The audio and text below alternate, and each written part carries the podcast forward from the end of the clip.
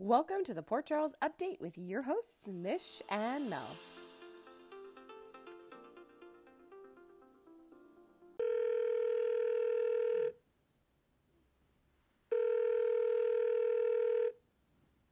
Hello, is my sister available?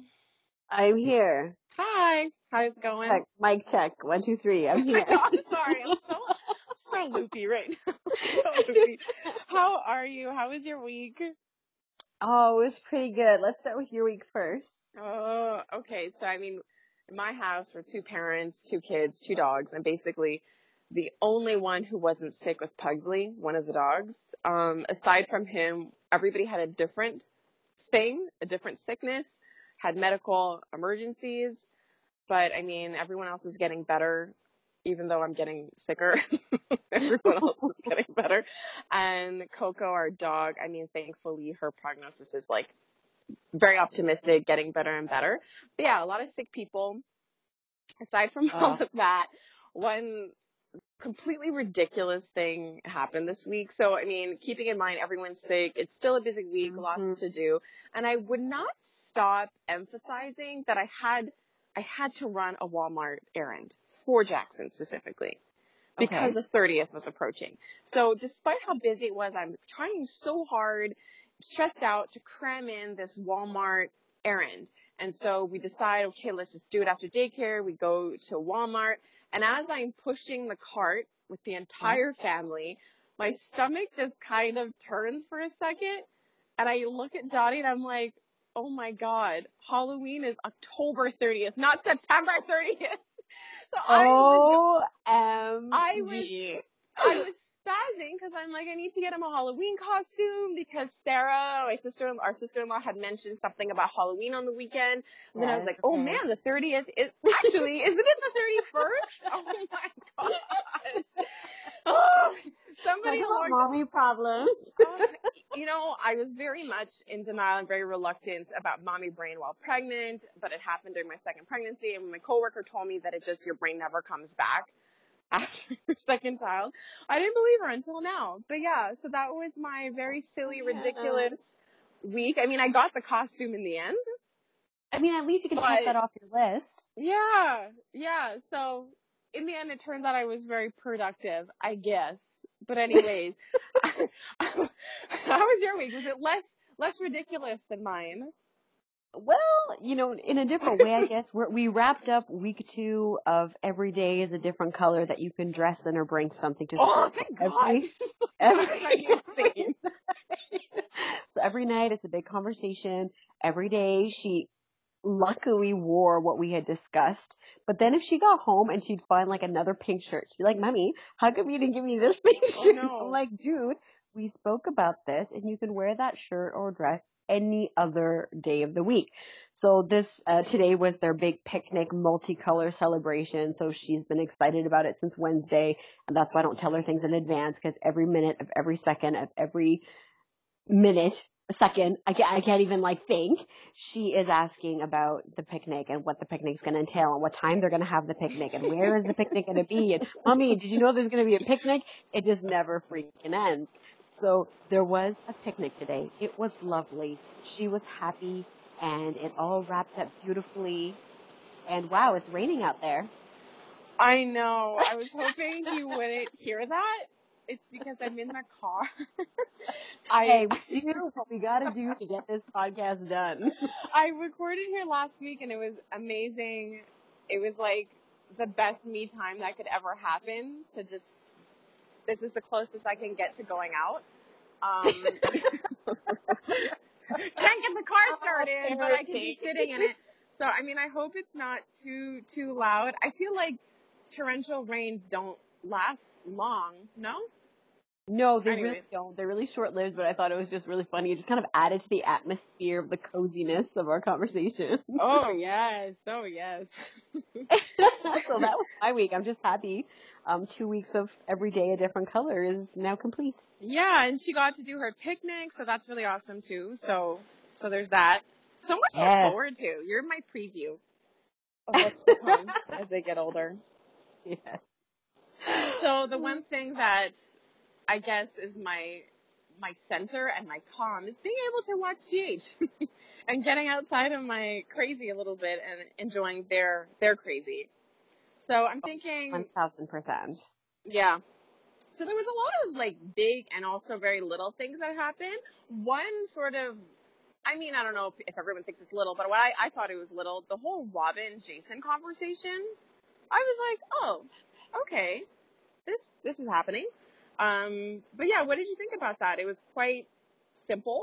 I, I guess I didn't know that Robin was thinking about the whole Peter situation in such a complicated way.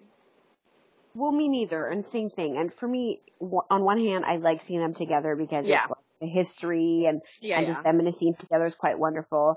Um, it's it's still new for me to see Jason so connected to his emotions and think so many together. it shows, right? yeah, it totally does. It totally. So that's kind of what I was focused on. So yes, I did hear parts of what she was concerned about, but I just kept staring at Jason and just him stringing together all these words about his feelings and, and about how he respects Anna and all of the rest. So I just thought he did really great and I was impressed by his part in that scene. Well, even more than that, for me, what I was thinking was um, when he confronted her about Sam and Patrick. Talk about Oh, massive facial expressions, and I think that's like, is that like the first joke he's ever made as Jason? I feel I mean, it was the closest thing to a joke when they said that they would never talk about it again, and then he responds with, "I'm buying." Like I, uh, basically, Ah. Robin says to him, "Let's never mention it again and go for dinner" or something like that, and then he says, um, "Yeah, I'm buying." And I was like, "Wow, that was funny for Jason." It was Um, very light and cute and like the interaction was very nice. Very not regular Jason. No, but I like it though. Like I like Mhm. you know the way that he can involve in that way. And I mean, even though he became like stone cold, the point is he's still a stone cold that's like aging and going through different life experiences. And but just the way that he brought that up. See, I I was actually surprised that he brought that up with Robin specifically, and I love those moments that kind of surprise me because I feel like sometimes you think things, and then when you see them pop up on TV, you're like, oh my Mhm. gosh, that's so cool that you guys are acting or saying things that I'm thinking. And the fact that he brought it up because it was very subtle. It took a long time since his return. Like, yeah. like they, Okay. I think somewhere it says that he's been back as Jason for like a year now, I believe. And it Wow, was only already. recently that it came out that Sam told him that she was engaged to Patrick. There was so much else for him to catch up on that that Sure. didn't really come up right away. And then this the, this time between him finding out from Sam and then slowly confronting certain people that he would have known, like I think maybe possibly Sonny or Carly. Um, but then to bring it up with Robin, I was like, oh wow, like they really just, you know, went like covered that from beginning to end. They didn't really like let it go or let it slide. So I thought that was super super interesting. But I like what you're saying about his involvement in his the involvement of his character because if we look at it like like let's say we look at dad, you know, when we were younger, he wasn't a very emotional person, whatever, a very kind, good dad. But as he gets older, things change and he's really awesome with his grandkids and really mushy. So it's kind of like watching the Jason character evolve into like this man dad who has They emotions. all are, though, because that's the- it's so funny. But we've been watching that long that yeah, like all of our characters that were like so dangerous, living on the edge, they all have kids.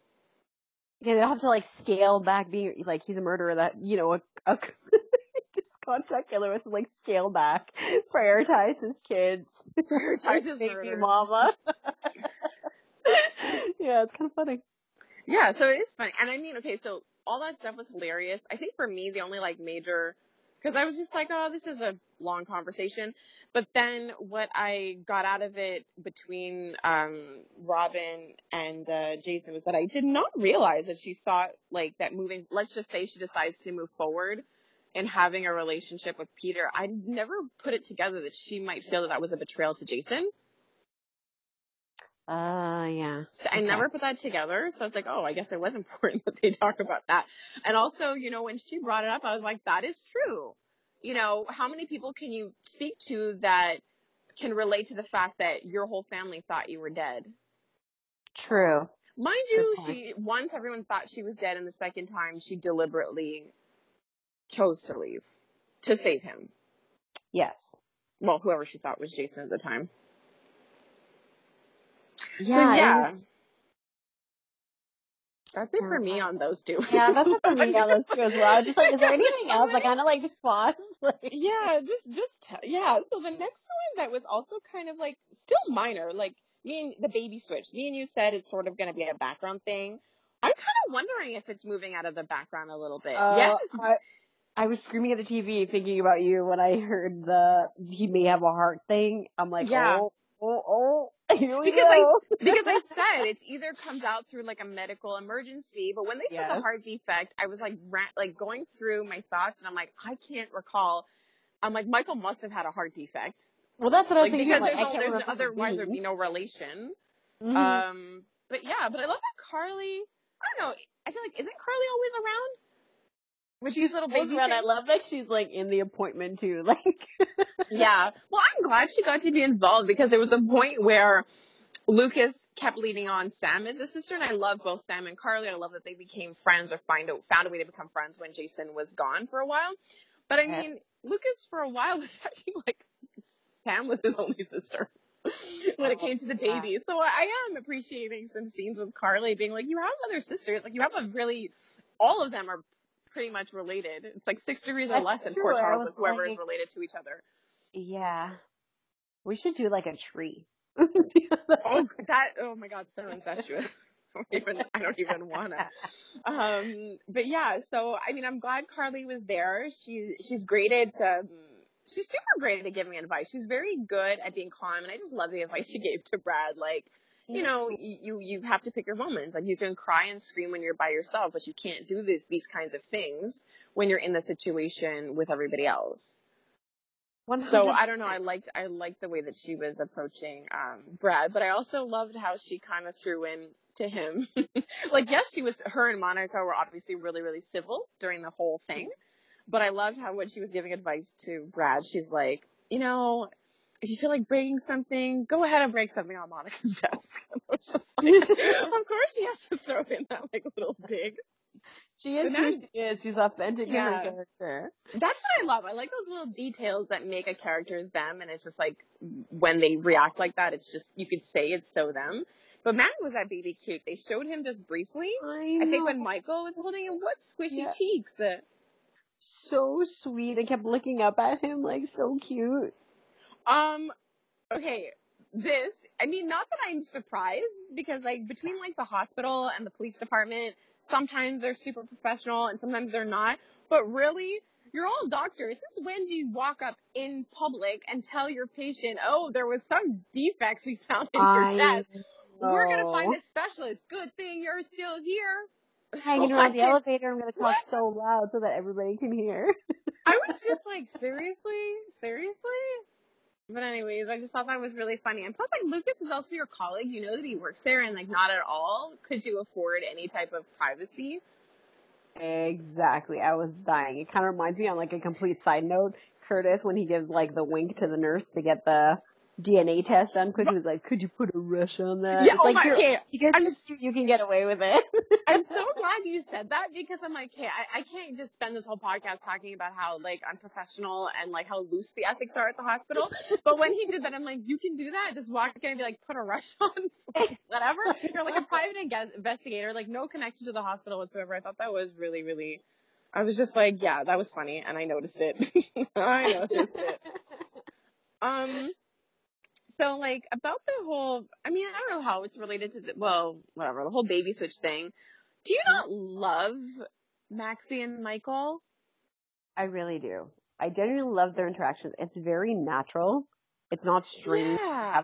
Like, it's just a really beautiful scene. She's honest with him. He's honest with her in terms of like, you know, she's saying she understands how he feels. Like, it was just really nice, especially when she was pushing the cart at the cart, the stroller, and then turns back around, and then turns back around and says like, I understand what you're going through. Like, it was just very sweet and touching and. But did you, were you watching when, when they were taking Lamaze and we saw the building of their relationship a little bit?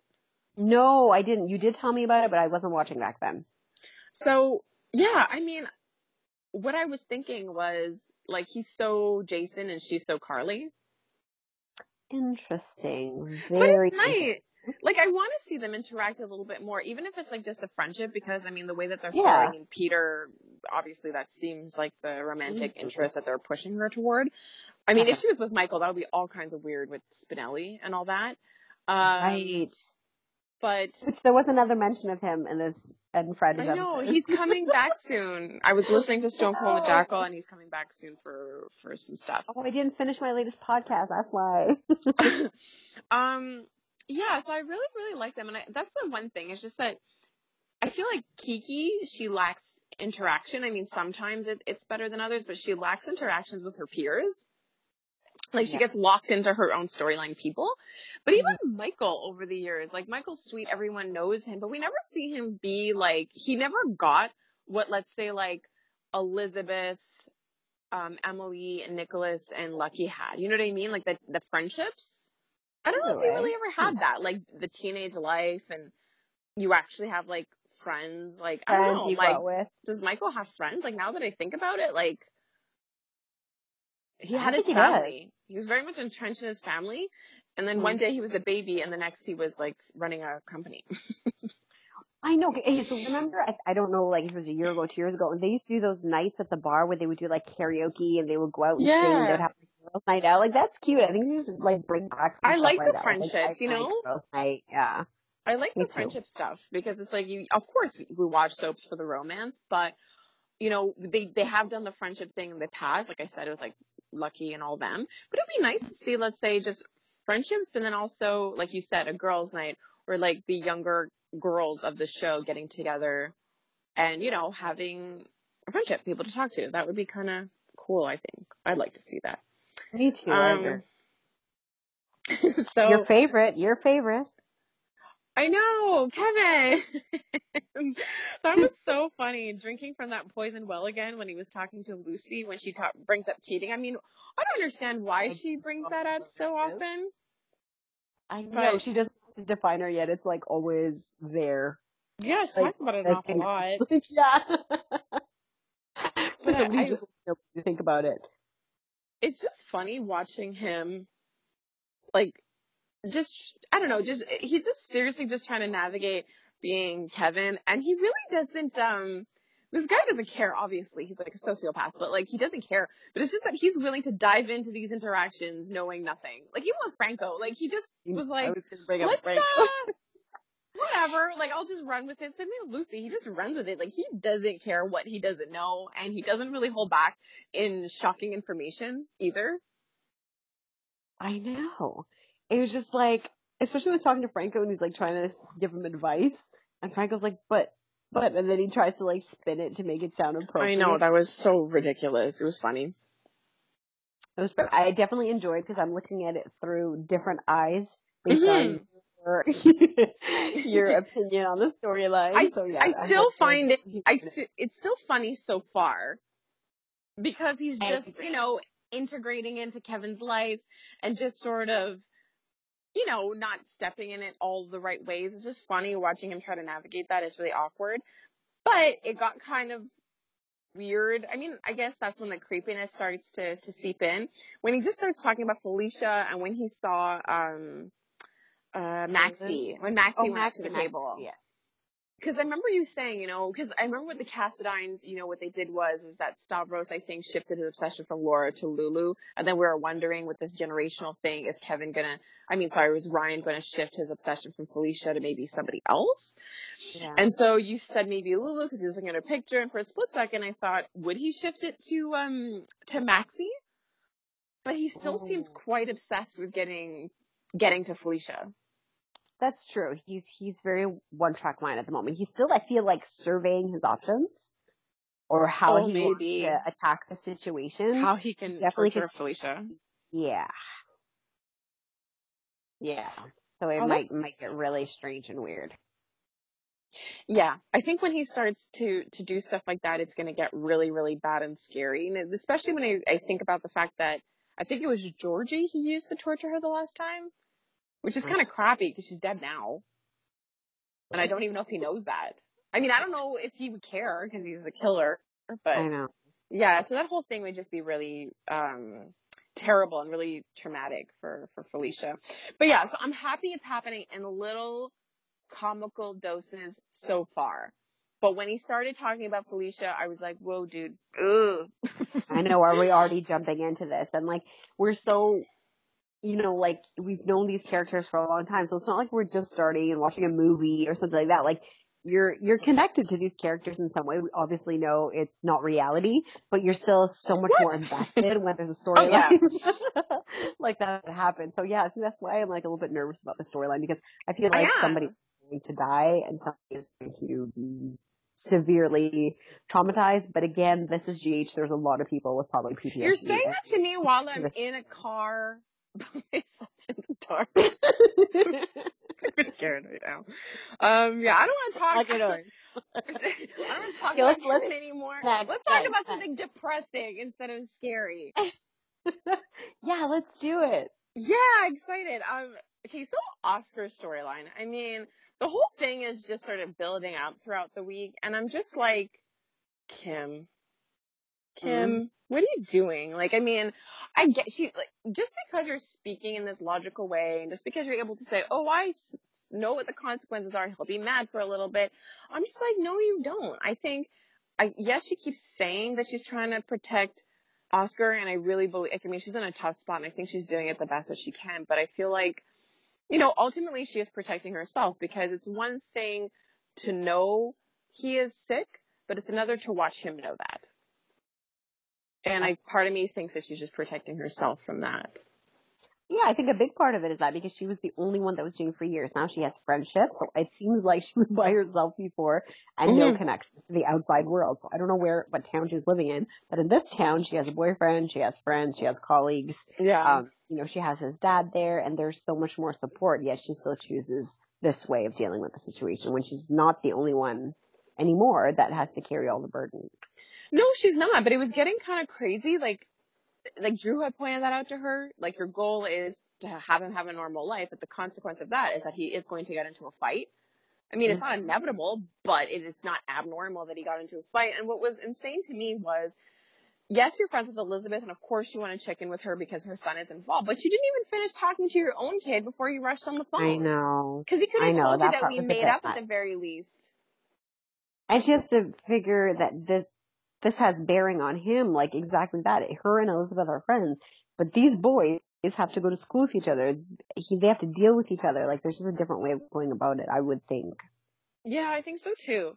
And I mean, earlier in the week, and I mean, as we all now know, because everybody Mhm. listening hopefully watched the entire week, including today. And so earlier in the week, I was thinking, you know, it, it's, he's obviously not going to find out from his parents, but I had no idea it would be as soon as this week.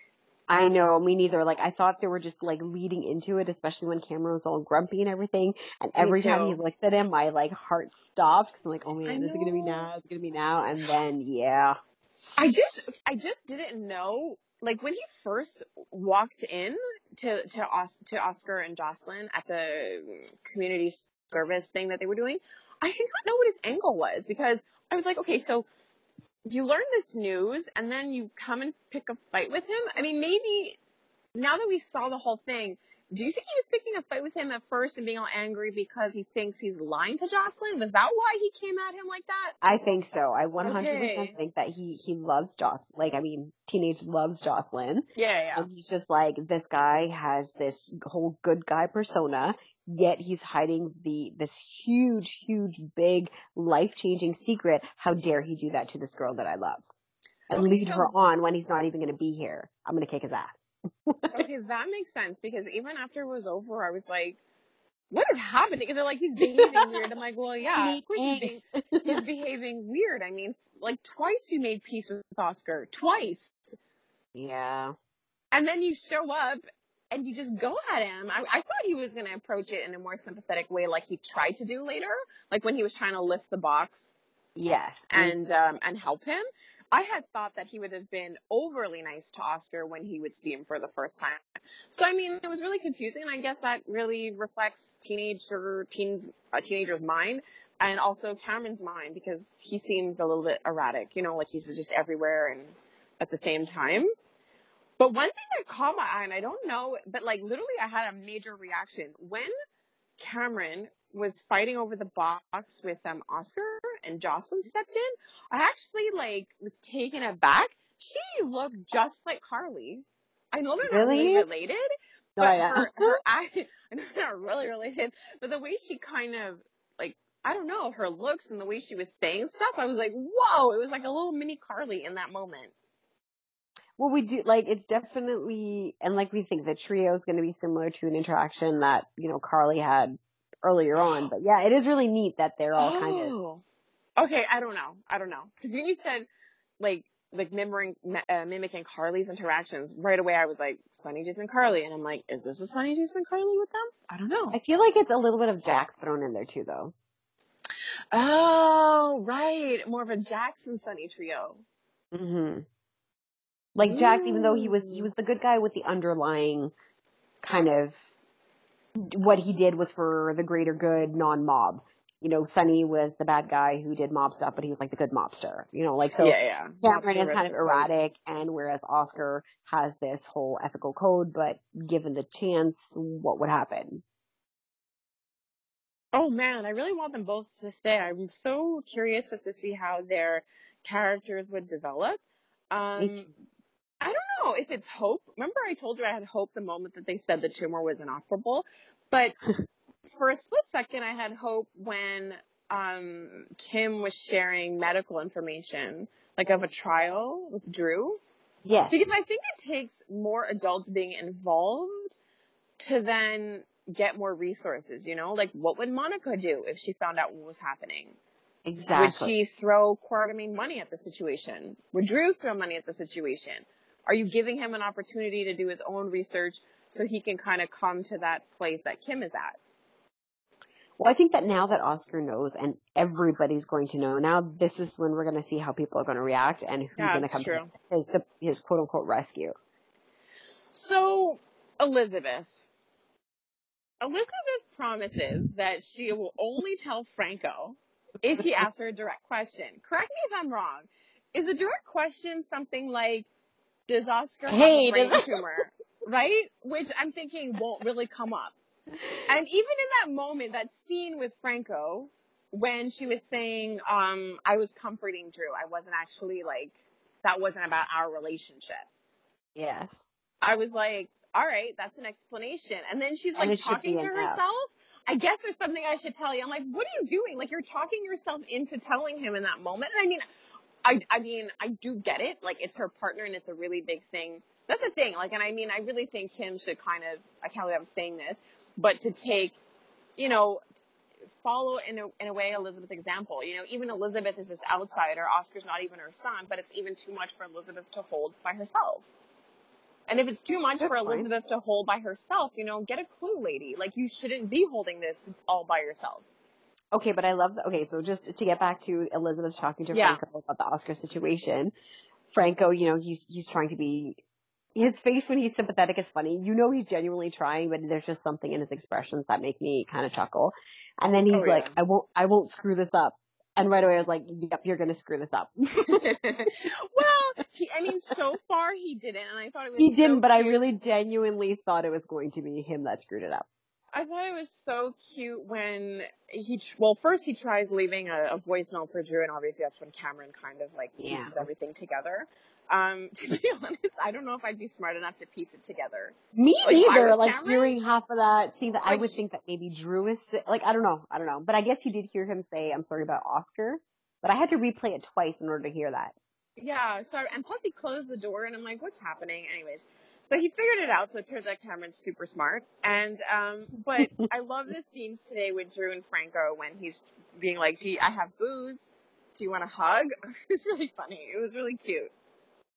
I liked it. Okay, so I had to Google this because you know I'm still kind of catching up. So he's Jason's twin brother. However, he grew up with Franco. Is this the All thing? Okay, now That, that was, that was a disciplinary silence that I gave you. Um, so yeah, so basically Drew, um, cause I think it was like Heather and all that craziness, uh, Right. separated them and then like sold a kid probably. So Franco's mom had Drew yes. and then, um, so for a long time, Franco thought that he was dead. Basically, she got rid of him because of that guy. Like she got rid of Drew to protect him. She basically abandoned him. Basically, she gave him away somewhere else eh, eh, to protect him. But Franco always thought that she did that to protect Drew from Franco. That Franco was this like that he was this psycho even as a child. That he was innately Okay. bad. Um, so yes, that's what ended up happening. They grew up as brothers for like three years, and then we come to find out that Franco ultimately was just trying to protect Drew when he threw him down the stairs when he was little, and he ended up in the hospital. So um, Franco actually thought Drew was dead. Whoa, intense. Well, she actually lied to him and told him he was her imagine he was his imaginary friend. Oh, I do remember bits and pieces of, of Yeah. this. It was Okay, a there was, really like- well done story, though. Like Okay. you're backtracking to tell a story, and it was really well done. And then you could totally see how that story would lend to Drew and Franco having some kind of brotherly um, relationship. Okay, yeah, because I, I love, I find their interactions fantastic. I think it's great because they're both a little bit awkward, but it works. Yes, and it's uncovering all of that stuff about the past abuse that really allows Drew to let Franco in, basically. Hmm. Very interesting. Okay. Is it really loud? No, I, I, you mean the rain? yeah. No, we're good. Okay, okay. Just checking to make sure that I would tell you. but it's not terrible. Um, yeah. So I mean, that's pretty much it for. Well, okay, no, no, that is not it for me on the Oscar storyline. I'm so happy that Drew is finally stepping up a little bit and telling Kim that you know oh, yes, it was amazing. that like you know it's either I tell him or we tell him together because I I do think Drew is right about how Oscar would feel. Um, and I also think that he does have an equal say in the whole situation. I agree, and it's like we've talked about this. I think we talked about it last week as well. Like Drew is this loving, caring father who genuinely wants to be involved in his life. He has shown no signs of like being some like absent father or any of that of his own means. of his own Yeah. Um. So why should he have less of a say now? And I mean, look, it's not about comparing relationships. Obviously, Kim knows her son. She's raised him forever. But Drew did come in when he was a teenager. And it does allow for knowing Oscar in a different way. And it does allow Oscar to maybe talk to his dad, even though he's close with his mom, in a way that he doesn't with his mom. So in a way, Drew would probably know better just based on where Oscar is in his life right now. Absolutely. They have, So- yeah, they, I agree with you. They have different relationships, and like he knows him in a different way, and they. It, I mean, it all comes down to he should know. I- know, I mean, I think- fighting for that right. I think everyone probably thinks that. Um, hmm I think, I mean, it was ridiculous, Kim thinking she can keep that from him. Um, and to also, her attempt at also keeping it from Drew, I think was really unfair. Um, but yeah, I'm, I'm just glad it's going to come out and at least we'll get to, you know, this is what's going to make the storyline really interesting. It was a hard one to swallow when we, we were first introduced to it, but I think now that we actually get to explore it further, it might actually be a bit more, you know, interesting to, to see I agree. because it affects a lot of people. Um, well, okay, it affects a lot of people. It's also affecting Sam, and the way that she's talked to Jason. Yeah, About it. so sad, and she she's keeping to her word, but Yeah. you see how much it's affect. Like she's she's dealing with it like a like I think a really relatable mom, even though it's like she's talking to her mom ex husband, um, but in a sense that she's relating it back to her kids and what that would feel like, and you know to make sure that everybody's very involved because things can change. We don't know what life is like. But I love that he knows that there's something more. Yeah, and then he that I- respects what she said. Like I Mhm. love that she doesn't want to talk about it. He says like, "Okay, when you're ready, tell me." But then he knows there's something wrong. Like I love, love, love how they are together. The only thing I find was maybe a I don't know if it's unfair or maybe just unrealistic when she's telling Jason um, to fix things with Drew, and I'm like, but what is he to fix with Drew? Because so the way I interpreted everything, Jason was very open to it and felt that Drew and him and, and Sam were all innocent in this whole thing. Um, Drew has been angry towards him for his own reasons. Um, but Jason isn't really mad at him. And Jason doesn't really get mad at anybody. No, but he also doesn't see anything kind of like. Anyways, like I think that he's been respectful to him so far, And even when Drew was talking with Franco and he was like, well, what would you do if this were you? Like if you were the one dying? And he said, I would spend time with my kids and fix things with Sam. He didn't exactly, you know, on his deathbed, this guy is not really like, I need to fix things with Jason. Fix what? And So I did don't think really it know was, about was that request. and it was out of character I find for her, and maybe that's why he said like, "Is everything Mhm. okay?" Because she never, t- they never tell each other what to do. They know better. It's Yeah. like live and let live. We love each other. We respect each other, but there's never this whole like, like he would never tell her like, get along with your dad or I try know. to mend things with whatever. Like, no, their relationship was never like that. So I think it just lends to the fact that she's not sure how to deal with this and maybe this is just she knows that he needs support and he may not have a lot of people around him or something along those lines. Yeah, which is why I think, I mean, I know Sam will keep her word, she won't lie, but I Mm-hmm. think she'll be happy when the truth comes out so she could freely tell Jason, because I think she really, really wants to. Um, Absolutely. but speaking of Julian, it just made me, I don't know, I just thought it was, I, was, I knew he was going to go there with Jason when Jason went to go see him. I knew he was going to go there with Jason and kind of just be like protective of Sam Yeah. and kind of like warn Jason. I'm like, oh man, don't do that. So First of all, weird, Sam would be so pissed off, and I'm like, you obviously don't know Jason. It's not gonna work. Like, it's just not, not gonna work. Um, I liked um I liked was it just Sonny who was saying like I should go see Julian.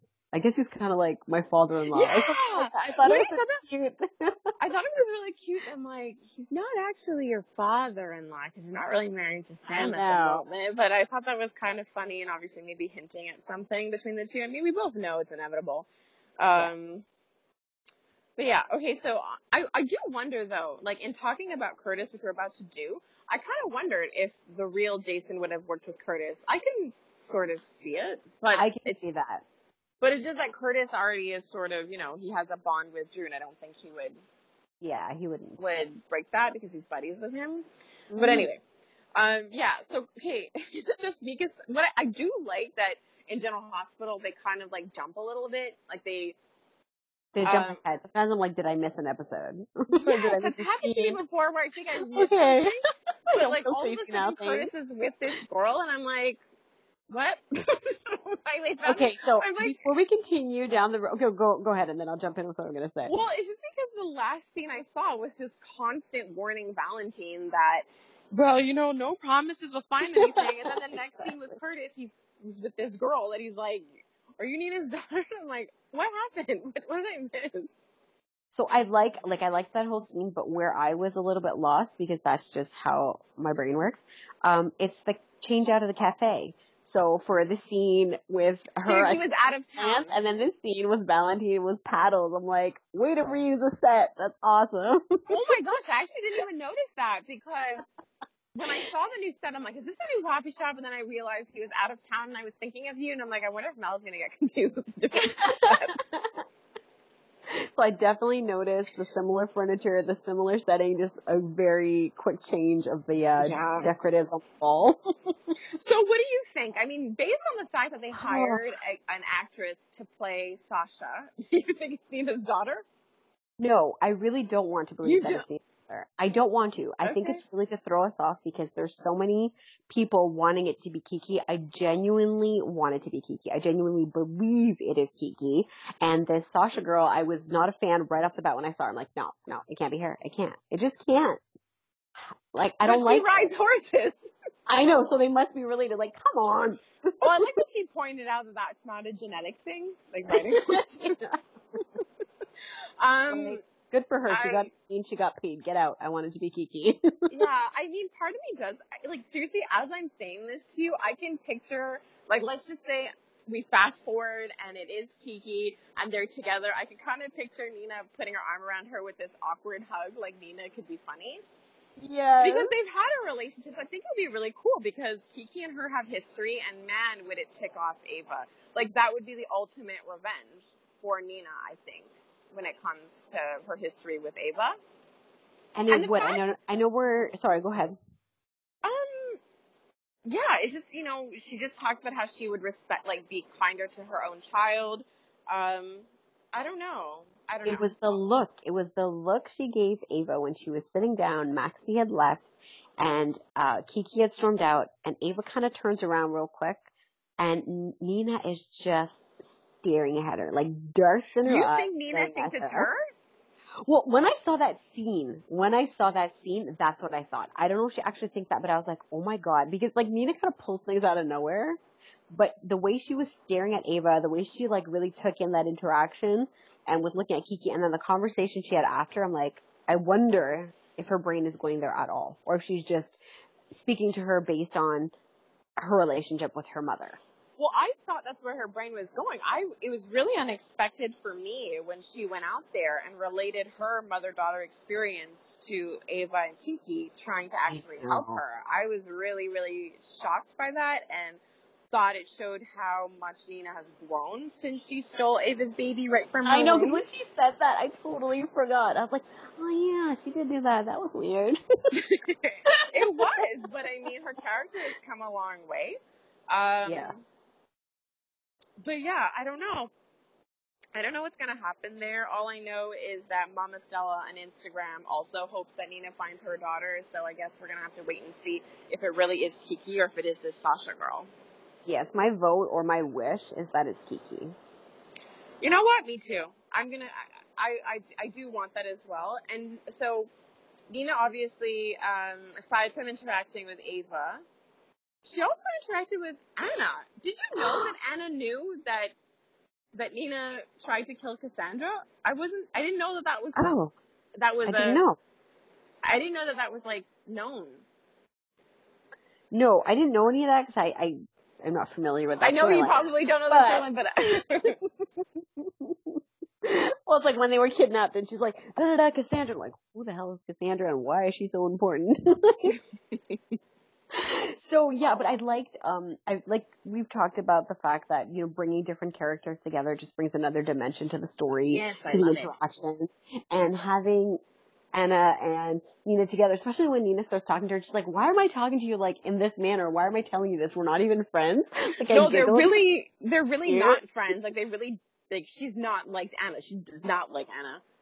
Okay, I didn't know there was like a hatred there, but just like she started divulging things to her. It's like, why am I telling you this?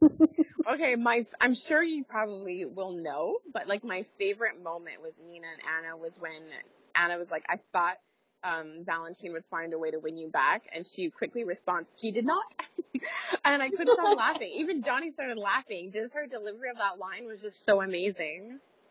oh, I love Nina. She's the best. Yeah, like she's really um, I don't know, she's there's just something about her that I'm just paying a lot more attention to her now and like enjoying her a lot. Um, also her funny reaction to to Maxie and Peter. I guess she thought that was all over. And then to see them come out of the elevator together. but then they had that great talk at Charlie's pub, you know, Yeah, her they saying did. that like, um, you know, you're the one that had the friendship with him and, and you know, how do you feel about that and how do you want to move forward and how Yeah, she was I thought that was like really mature of her to, to Oh, she must tackle have been holding so much in at that point. Um, but obviously, look, I mean, Maxie told Lulu that Peter's abs have abs. Oh my god, I, I like, I was What? so hard. I'm like, I cannot believe she's saying this. This is killing me.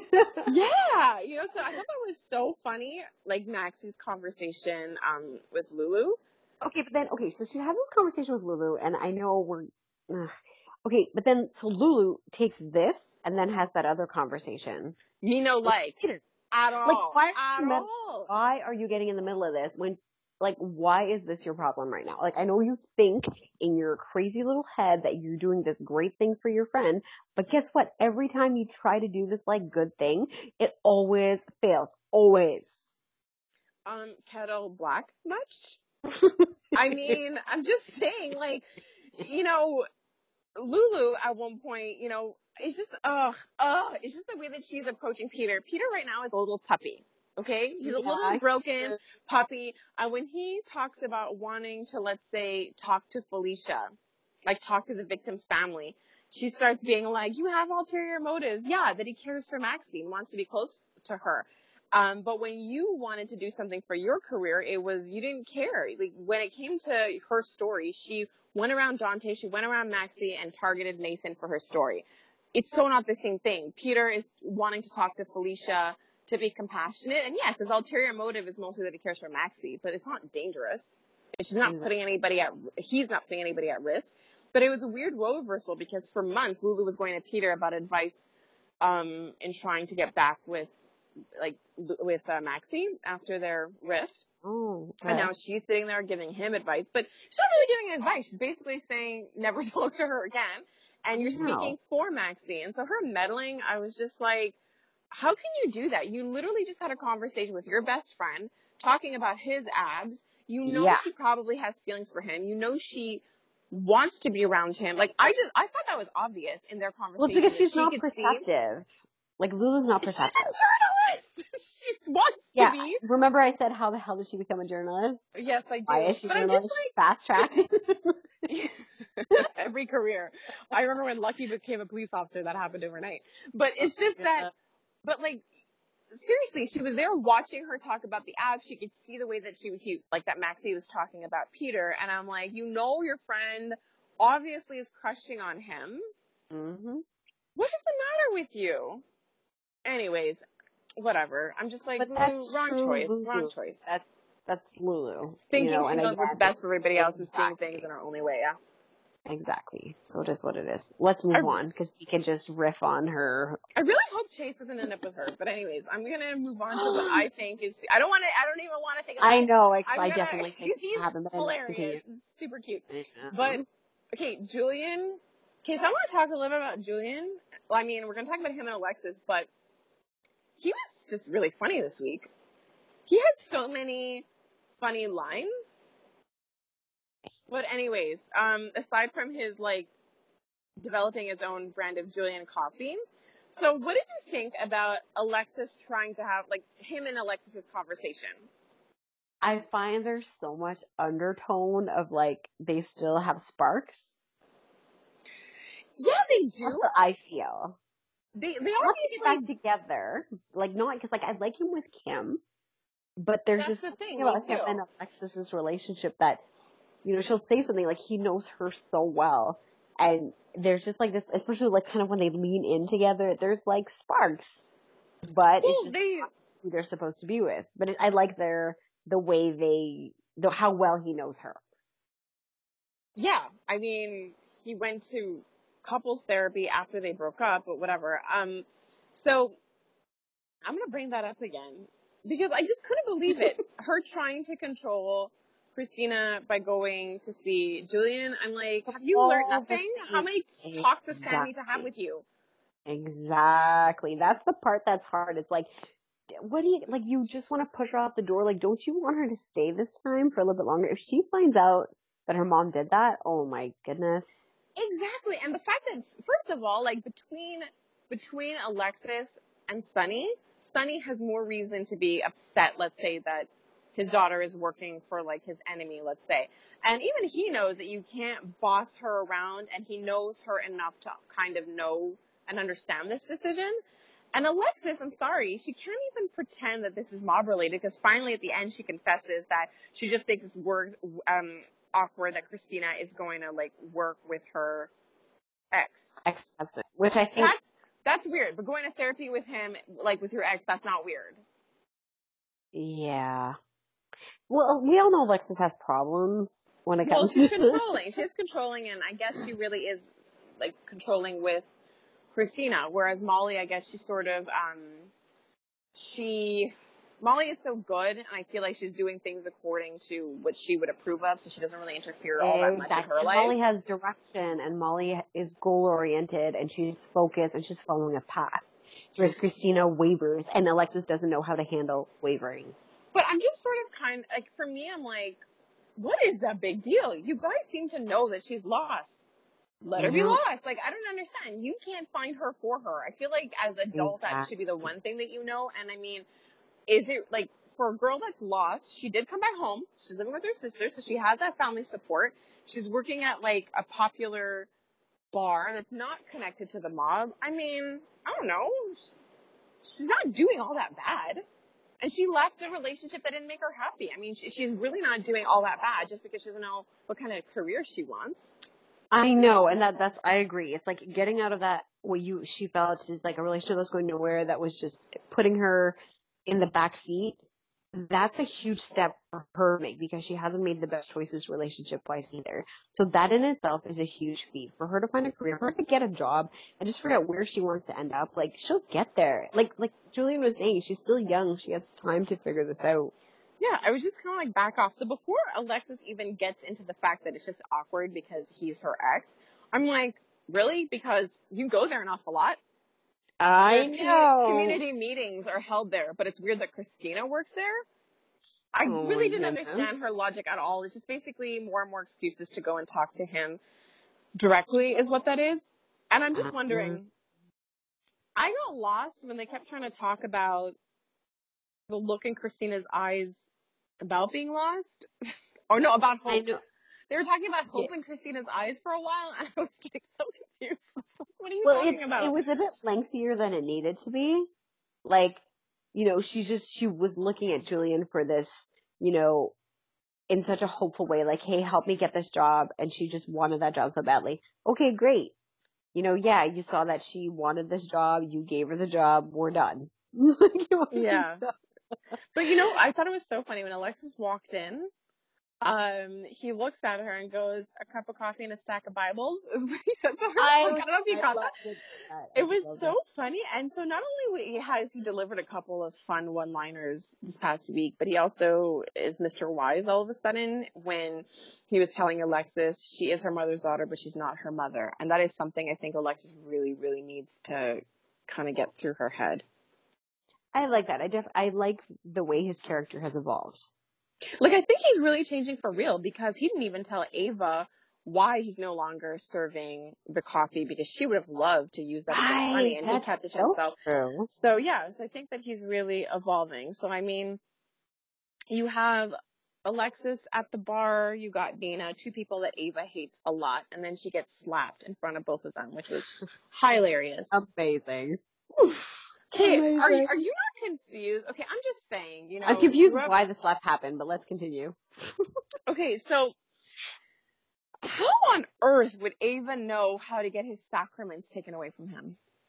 I'm oh yeah, wondering, okay, okay, now I remember. Sorry, jogging my memory. Um, apparently I she's very resourceful. I was like, who would know that? Like when he was talking to Kiki, telling him about like the latest thing to be ripped from him, I was just like, I'm sorry, who would know that? You know, growing up in a Catholic church, I'm like, what? like all these like little rules. I was like, I don't even understand because she did not seem religious at all. She was, it was always sort of this, you know, op- opposites thing between them, you know, that he did Yeah. this and she would kind of always sort of throw his religion and his, his faith in his face. So, I mean, I had no idea this girl would know how it worked to get him to go that far. I really didn't understand how she would be like, I'm going to call the diocese. What? How do you I know, know, like, how do you even call?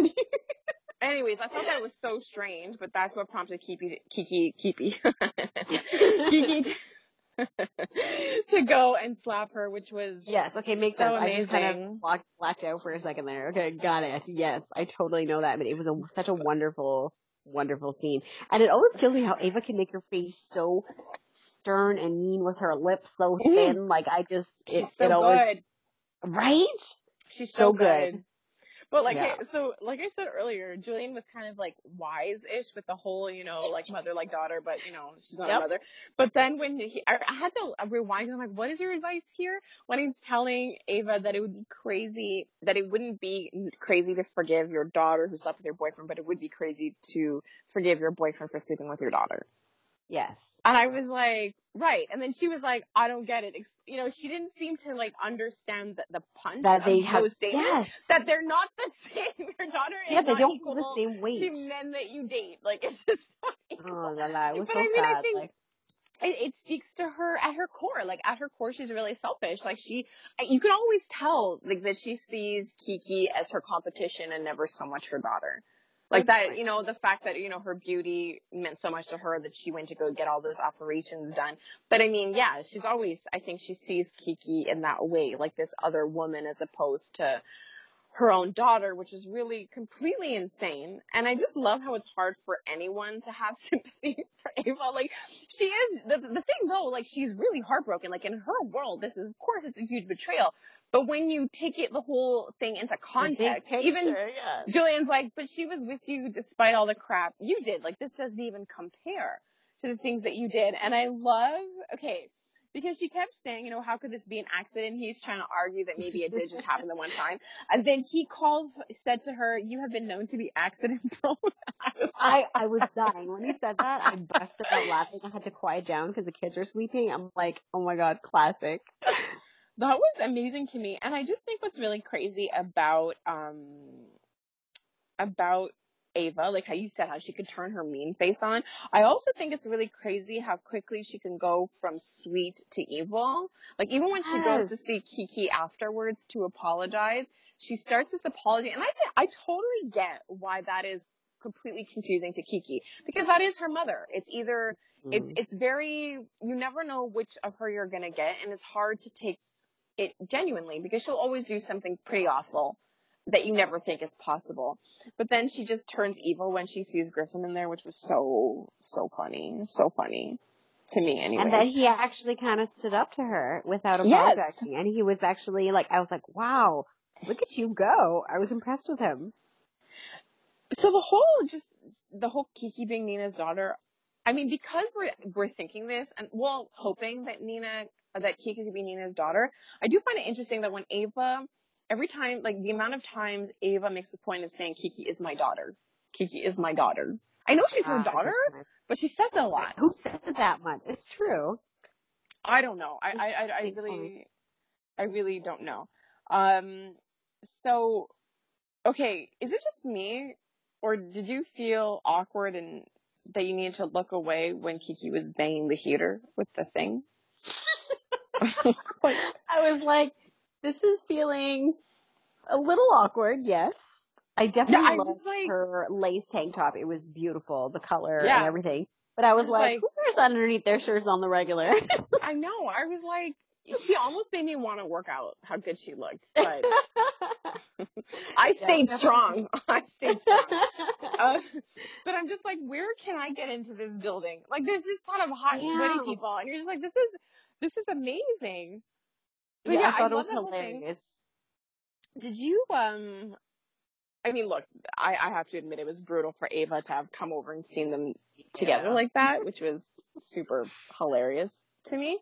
Okay, but okay, Um, before you continue, before you continue, I love what you said because I'm like, is that like a real thing? She's like, you're you're both half dressed and the room is so hot. Like, um, say what now?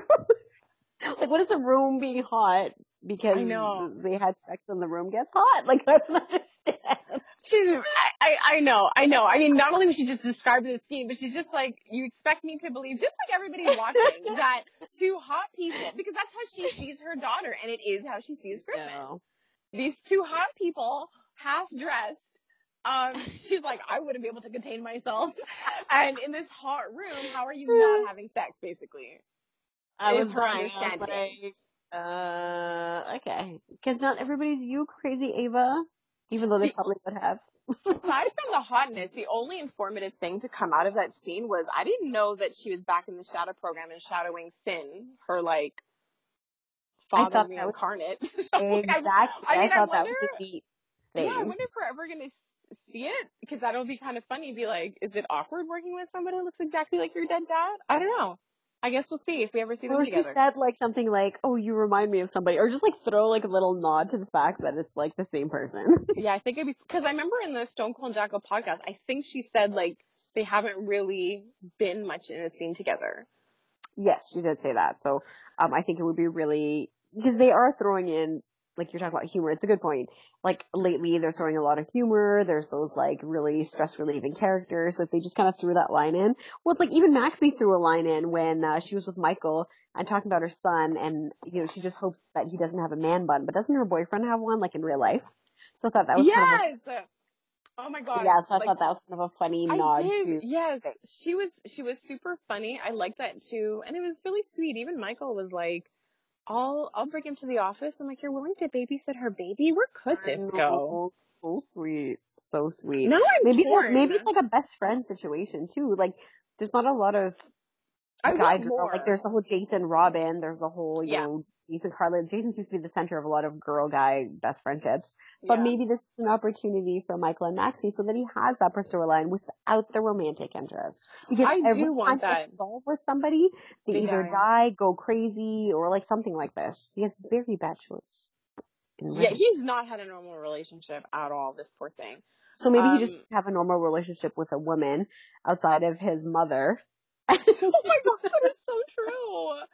That is true. But yeah, I would, I want to see more of that friendship for sure. Um, so is it just me? Because okay, look, obviously Griffin was staring down Kiki when she was icing herself, which I feel like who wouldn't. But but I still don't know if he's like interested in something romantic right now based on his like it doesn't look that way, but it looks like she's made up her mind. Like the way she Uh, was smiling yeah. at him with the beer and I think she might have had another look when he left. I don't know, but I was just like, well, she's thinking about Griffin. yeah, I definitely think that she's thinking about him. I think he's still wavering, and I think it's just He's so good. He's like, this is my ex-girlfriend's daughter and we're maintaining a friendship because that's what friends do. But I like Oh. his how naive he is about relationships, which would make sense if he was a Yes. priest that he doesn't. He's you know he's not good at them. Okay, so exactly. So it's very true. I know you love Finn and you love Finn Thank and Anna you. together, but I have to say, I mean, I it was a breath of fresh air to watch Anna in a personal setting, so like with Finn and with his family, and just not in a professional capacity. Like I've kind of had it with her obsession with Peter and all these missions that she takes on in a personal way, um, as opposed to like the strong agent kind of way. So I love seeing her in this super funny interaction with Finn and his family. I love, I, yeah, I am obsessed with the two of them. I am obsessed with Finn. I love their banter over the menu. Um, the fact that like she's like, oh, they changed the menu. He's like, yeah, between one of the times you were kidnapped. I He's know, like, oh, it's so cute. Order a side of like awkward pause on the menu, like just the things they throw out to each other. And she's like, if you continue this, I'm going to make you stay for three hours at this dinner, not two. Like just It's very quick. It is, and you have to like catch everything they're saying, and then just the chemistry with the two of them. So that whole family scene, I agree, was great. I didn't really care for how Chase got a little aggressive towards the whole situation because Finn, he may not know this, but is a nice guy, and I don't see how Finn would have said no if he had talked to Anna afterwards or whatever. But the fact that he was like so on it and like, why wouldn't you save our father? Like, okay, give her a break. because he- Like, he it's your first plays- with them. Because he plays the little boy real well. You know what I ah, mean? He, he's referred to his little brother, and he's like showing his dad his badge for reals. Oh. But I mean, he and also his like even his Good boss point, knows. good Haven't point. you been haven't you been aggressively pursuing this, this relationship with your brother? I mean, he like one of yes, he's this. I feel like this amazing detective. I feel like he may be the only detective who will come to solve crimes, but he's also this little kid in that other storyline. He's the little brother, and you know, I think it's normal because he has a relationship with his father and he knows how stubborn Finn can be. And it was interesting. His hesitance to go, like his hesitancy to go to that dinner is because why would Finn suddenly change his mind when he's been so firm against a relationship? So, yeah, to me, it made it made sense for him to react that way. but you're right. Makes sense. You're right because Finn ultimately would have said yes, and I think it wouldn't have been Finn if he didn't consider the ethical, you know, argument as to treating a parent. Exactly. But yes, I very much enjoyed that scene in comparison to like all the other, like it just kind of, it was a nice little storyline plopped in the It was. It was a twist, though. I did not see that coming. You know, No, him being forced to, like, forced to basically interact with not only his family but with other humans, for that matter. That's not really his thing. But yeah, it's getting harder and harder for him to avoid people, to avoid his family. Um, so this, uh, I think is going to be really interesting. I like that. I, I, I would be cool with that family storyline with Finn and with Anna without a little, without some of the WSB drama for now. I like her in this personal context, just having her own life basically. I like that. Yeah, it is nice. It makes her human and Yeah. Um, it doesn't always have you to know what? hero. Yes, and actually for the first time being, would you say equal or maybe background to Finn, like the support to Finn rather than Finn chasing her? Yeah, like yeah, I like that. So the last major storyline of the whole week, the whole Charlie's pub, Mike, Blair, Jordan, and the mm-hmm. DA. The damn DA. My gosh. That friggin' DA. Oh, she plays that Yeah. character so well because Good I think point, that because I hate I hate you her. so much, I'm like, you must be doing your job I hate you so much. That's so valid. I do think that too. I'm like, if somebody can make me that riled up, you're you're doing what you're supposed to be doing. Yeah, because Good she's on playing you. that. Like she, like the one thing about her is that she doesn't care. Like she'll come at you like the way she went after Sam today. Like she oh my god, that's what I was gonna say. she loves it. Like she plays the DA really well because the whole point is you always want to be in people's faces. Conflict, you know, you're not exactly afraid of that. And when people come at her, she doesn't really flinch. No, and she's like comparing Jason and Drew. I was like, Oh my, excuse me. Are you looking? at her? Oh, I was like, I was so irritated with her. But before I we talk about her some Okay, more, okay, just something that's just so much more lovely, Mike. I love He's my- so amazing. I really didn't know where the story was going when they brought him in at the beginning, but now it's just so hard because I, I can't picture the any I can't picture him not being there. I know he's such an integral part of of everything. He's brought out so many wonderful things in Sonny. Um, he's just wonderful, and what made it even better was when he set up that meeting with Curtis's aunt, which I'm forgetting her name at the moment, to make the plans for himself because he loves his family so much. Like that was just Yeah. too much for me. Them two together, aren't they cute? They're super cute. I totally thought I was gonna kiss and her. Stella. Yeah, oh Stella, there you go. They were they were super super cute. Um so yeah, so the whole thing about him faking that episode, I mean this is exactly what I was thinking. Um Karen SS on Instagram, like she pretty much says exactly what I was thinking, which was it was nice to see him happy and in control. It was really nice to see Mike be able to be a father to Sonny yes. and to to really just um to do that and have that control. So I really love that scene where he felt like he he won and kind of you know was defending the family. Um, there was also some other people on Instagram who agreed and also liked those scenes. Um, so Jenny Penny six six eight nine and Miss Elio two also really enjoyed those those scenes with Mike. They were really amazing. I just They don't know if he can He's pull it out again though. So I'm just like keep keep them away from him. Yeah, I think Sonny will do everything in his power. Like, and, and like Jordan said, like, it's not even admissible. Like, why are you pursuing I know. So whenever they kept theorizing and including him, I was like, "What? What are you doing?" Because even you're calling yourself out. Like, just stop. Like, even showing up and trying to aggravate him, like all that was bugging me. But Mhm. back to like the sweetness of Stella and Mike. Um. So when he brought Stella back in, I wish, like, I am often not on Stella's side when it comes to Jordan and Curtis, but I was Yes. full on Team Stella. I wish she had stayed there to know what Jordan was up to. I know. To like to know. know that Jordan was there and kind of questioning um, Yeah, her purpose. Mike and all that and her part in all of that. I really wish Stella found out because she would have ripped her a new one in Oh front yeah, of Sonny and Mike. so wonderful. Yeah. I kind of wish Maybe she didn't recognize her. She's like, who is this lady? She's like, yes, Curtis found someone else. yeah, because that storyline has died down, so maybe it's I know. Oh my gosh, yeah. So I mean, I'm just I'm not happy with Jordan. I'm not happy with the DA constantly trying to include Mike in that whole thing. Um, I don't know. Do you think that Sonny was being um I don't think he was being wise going there without a lawyer. Oh, I oh I, agree. I agree. He should not have gone alone. He should not. Jason should have gone with him, or he should have waited. Sonny Yeah. is not good on his own. We all know this. Thank you. Because he's Like, more emotional. He's not able to sit there and just listen to them the way that Jason would have gone and said nothing. So Jason not having access to a lawyer immediately, not concerned. Oh, not at all. But the thing with Sonny going there, okay, so this is just me. So the DA got mad at Jordan for some reason, feeling that like she that Jordan undermined her, and I like how Yeah. Jordan put her in her place. Like the DA should know better. But then the DA surprises. Jordan with um, and this is what I don't understand. Okay, as the DA, so Sonny is there, and in front of Sonny and in front of Jordan, you decide to confess that the dead guy is your dad. One, It's like, mm-hmm. like one, you're basically now telling everybody I it's I cannot be impartial in Exactly. coming after you. And two, no offense, but Sonny doesn't care. Yeah, he really doesn't.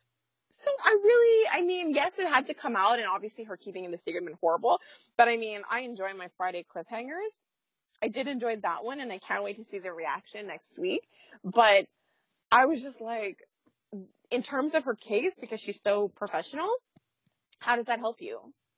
Well, how could she even be able to work on that case? Like, how is she allowed to work on it if it's her father? Well, basically, she gave Sonny an answer because him and Jason were kind of talking, like, do we know anything about this guy? Now you know know, all the information. Now you can kind of backtrack and look into the DA a bit more to kind of understand and paint a picture of her bias, which Diane can do. True. It's gonna be interesting to see how this unfolds because, like, I just one, I can't handle her. Two, it's her father. Not shocker, but now everybody knows, so yay. But I'm, I, I, I know not to be mean, but I just said this the last time. Like, what connection do you have to him? Because it's not even like a relationship that she's developed through her mom. She pretty much said her mom lied about who he was. He left when she was two.